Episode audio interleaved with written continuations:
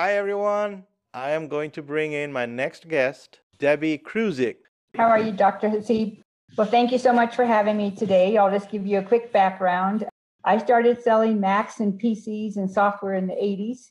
Then I found I really liked technology. So I started my own company reselling other people's software and hardware in the document management world. Mm. So um, it's very funny, Dr. Hasib, that you were a keynote at ARMA because oh, I've okay. since 1995.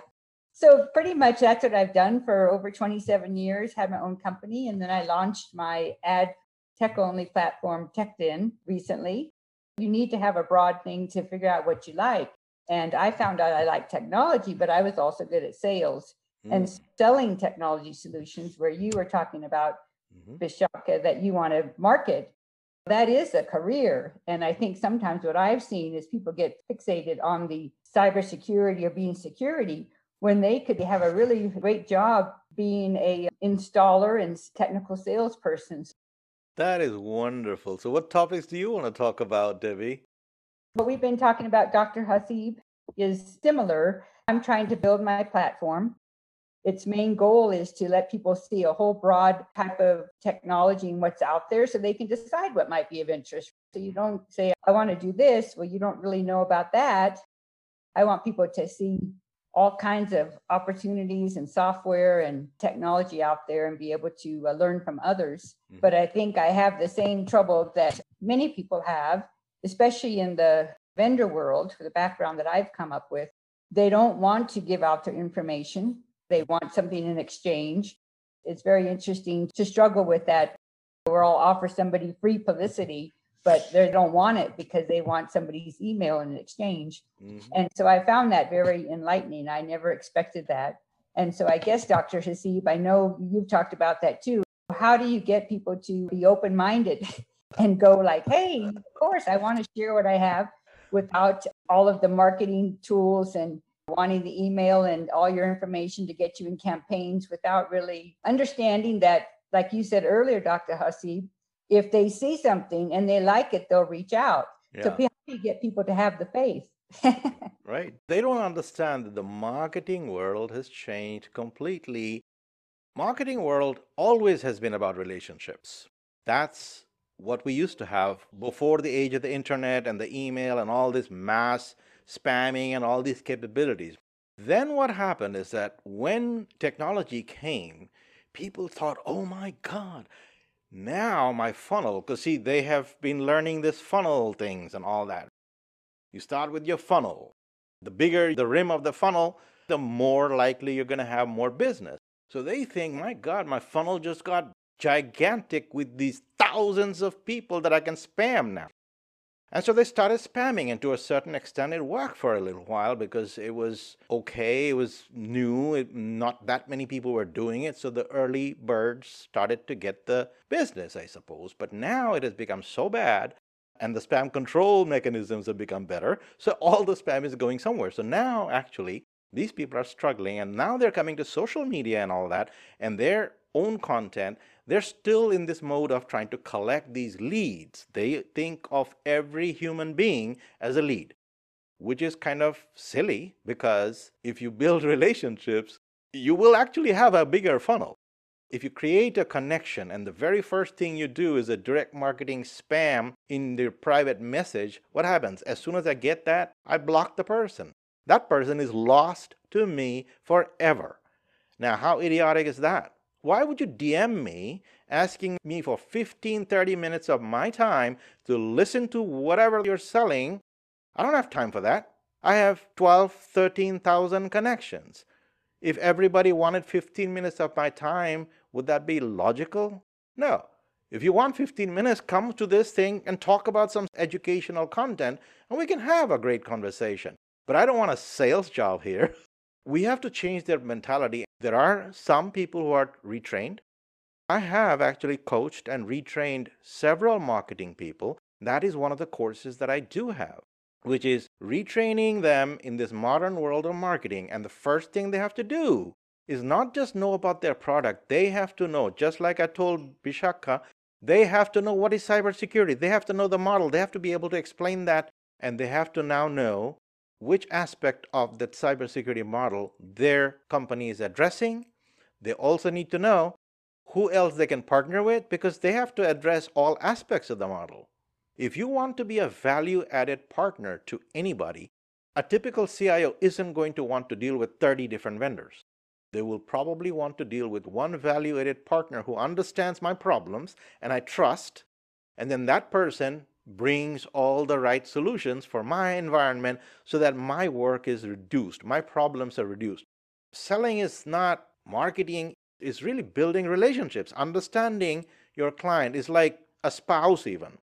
Don't you work on that relationship? You always understand what, what is it that would please them, and then you try to please them. It is that kind of a relationship. It's always been that kind of relationship. And then what happens? When that relationship has that level of value and trust, then what? They don't care about the price, right? Because price always has to be under the value. Value higher, price lower, you got the sale, right? Trust is a feeling, right? Value is a feeling. So you have to generate these feelings. And it's certainly not going to happen with a DM asking for 15 minutes of my time when they haven't even read any of my work or don't even know what I do, really.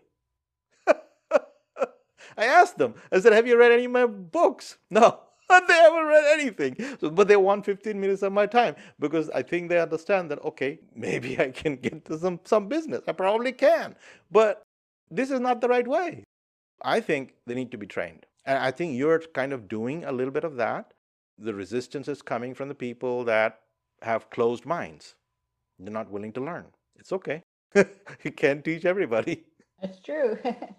What are your thoughts about social media and where do you think things are going in privacy and all? What do you feel is going to happen with B2B marketing and social media? Do you think it'll stay like it is for a while or do you have thoughts there?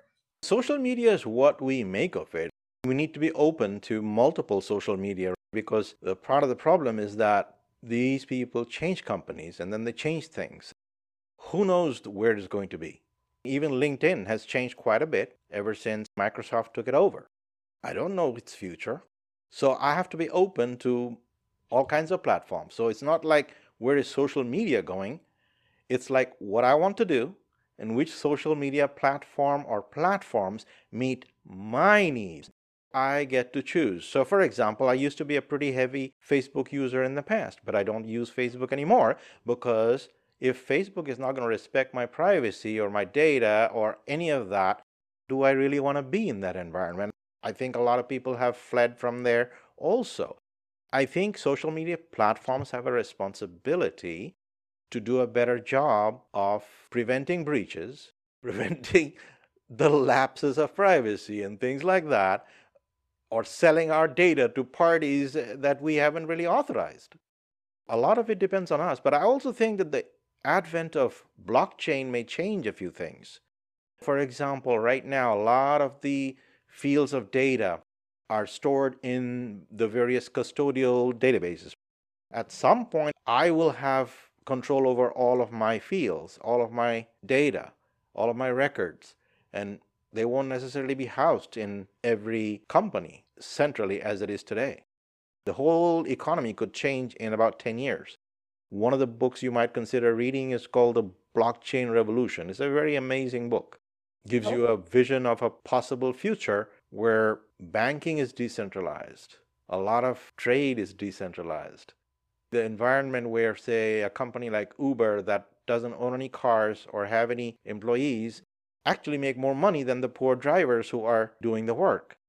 The whole model has to change. We have to take back our power. That is part of the reason that I also wrote this book, Bringing Our Greatness Out, because what has been happening is that too many other people who are not producing the value are actually making more money than we value producers. Okay? See, if I'm bringing in $100 million of business, but I have a boss who's not really bringing any business or really doing even the delivery of the business, shouldn't be making two, three times my salary.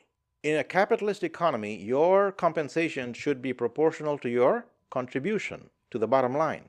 And the only way to get that under control is through personal branding and making sure that you never work for a single employer, that you always enterprise yourself, right? we are a company ourselves, and we should be able to sell our services to as many people as possible. And we shouldn't be selling just one service because humans are not single dimensional either. We're multidimensional. So we should be selling multiple services. I really enjoyed your book. I have read it. Oh, you finished it? Good. Yes. And I talk about that. Look, I just got into voice acting. Who would have thought that I would be getting into voice acting and producing audiobooks for others? I have five clients.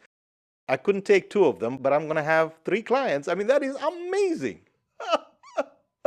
Because some of these clients, they want very aggressive deadlines. They want the book finished this month. Wait a minute, I'm already working on something. what else, Debby?